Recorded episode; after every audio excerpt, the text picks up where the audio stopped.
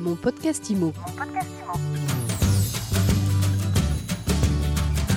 Merci d'écouter euh, mon podcast IMO et aujourd'hui vous tombez bien parce que vous allez apprendre beaucoup de choses avec une question et trois réponses. C'est ce que nous faisons régulièrement avec vous Bruno Rouleau, bonjour. Bonjour Fred. Vous êtes porte-parole du courtier InFi Crédit et la question du jour, c'est quoi la différence entre rachat de crédit et renégociation de crédit? Je m'explique. Avec cette période de taux bas, hein, on entend encore qu'il pourrait être intéressant de renégocier son prêt immobilier.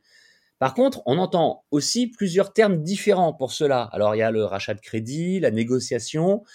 C'est quoi la différence? Et surtout, quelle est la bonne solution? C'est vrai qu'on a une fâcheuse tendance à utiliser des mots sans trop savoir ce que ça recouvre exactement moi je suis un puriste des termes.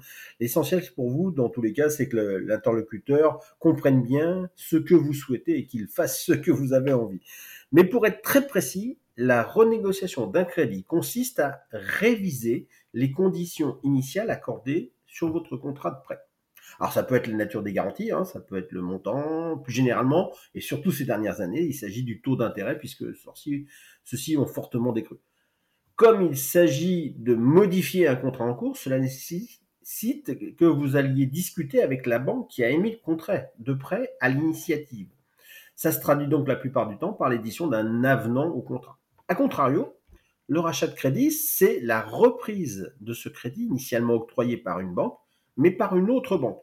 Vous en profiterez peut-être là aussi pour modifier tous les éléments du prêt, hein, comme on a évoqué, mais ça fera l'objet d'un nouveau contrat de prêt et non pas un seul avenant émis par une nouvelle banque. C'est très clair, mais forcément, sur la base du prêt initial, tout ceci se fait. Non, non, pas du tout. Euh, en tout cas, pas forcément. Vous pouvez en profiter pour modifier plein d'éléments par rapport au contrat initial. Peut-être que votre situation professionnelle s'est améliorée et vous souhaitez du coup en profiter pour raccourcir la durée d'amortissement. Hein. Il vous reste 12 ans, mais vous en profitez pour le ramener à 10 ans. Peut-être que vous voulez bénéficier euh, depuis d'une donation et que vous souhaitez minorer le montant du prêt. Si cela se passe dans le cadre de vos contrats initiaux, ça peut passer par un remboursement anticipé partiel, on l'avait évoqué dans une précédente euh, émission, prévu au contrat, ou bien faire de cette situation l'occasion d'une refonte totale du contrat. Hein, il peut y avoir des notions de garantie, il peut y avoir tout un tas de choses. Par ailleurs, il peut y avoir aussi l'opportunité de reprendre d'autres encours de crédit. Euh, j'ai entre-temps fait un crédit à consommation pour des travaux ou pour une voiture. Alors, selon le montant euh, qui sera à reprendre, la stratégie de la banque euh, et sa capacité à traiter ce genre de dossier, il faudra alors sans doute passer par la case regroupement de crédit, c'est-à-dire le mécanisme qui est encore un peu différent de ceux qu'on a évoqués, qui consiste à tout regrouper, tous les crédits en une seule ligne et d'étaler l'endettement qui vous concerne sur une durée plus longue pour alléger le poids de vos remboursements mensuels. Votre banque ne fera peut-être pas cela, et il vous faudra alors passer par un organisme spécialisé qui est elle-même souvent euh, une filiale d'une grande banque. Et mon petit doigt me dit que nous aurons sans doute l'occasion d'en reparler de ce regroupement de crédit euh, Bruno Rouleau. Mais pour le moment, on continue sur notre sujet du jour. Est-ce que ça vaut toujours le coup de renégocier son prêt si les taux baissent Alors ça se calcule. Pourquoi? Parce que euh, il faut déjà que la banque qui, a émis le crédit accepte de le faire. car cette baisse, elle va rendre le contrat moins rentable pour elle. Donc D'ailleurs, si elle accepte de le faire, il n'est pas rare que vous ayez un taux qui vous soit proposé, qui soit quand même pas tout à fait le taux qui est agressivement proposé à des nouveaux clients. Mais bon, elle va essayer de compenser aussi cette perte de rentabilité par d'autres contreparties commerciales qui compenseront euh, le manque à gagner. Euh, elle vous demandera peut-être d'ouvrir un contrat d'assurance supplémentaire à vous, à, un de vos enfants, à votre conjoint, euh, ou alors un nouveau contrat d'épargne, euh, ou du rapatriement de contrats qui sont détenus à l'extérieur. Si la renégociation s'effectue sans trop de modifications sur le contrat, un simple avenant, comme je vous l'ai expliqué, peut simplement suffire, mais il sera facturé.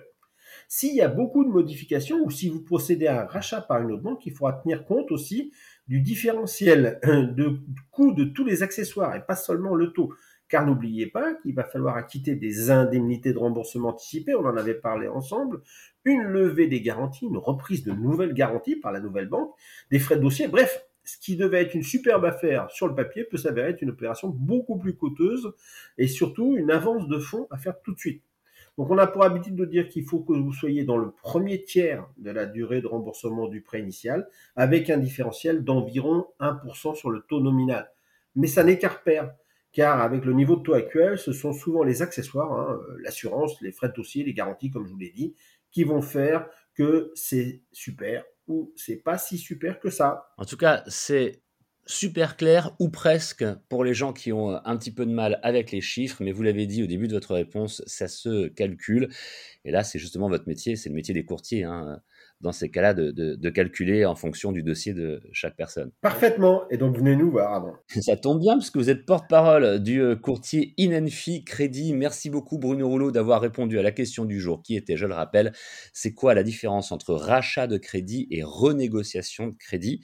On vous retrouve très bientôt dans un nouvel épisode de mon podcast IMO, avec toujours le même schéma. C'est quoi et une question et vous nous répondez de manière euh, précise, documentée et concise aussi en trois points. Merci Bruno, à bientôt. Bonne journée Fred. Mon podcast Imo. Mon podcast Imo.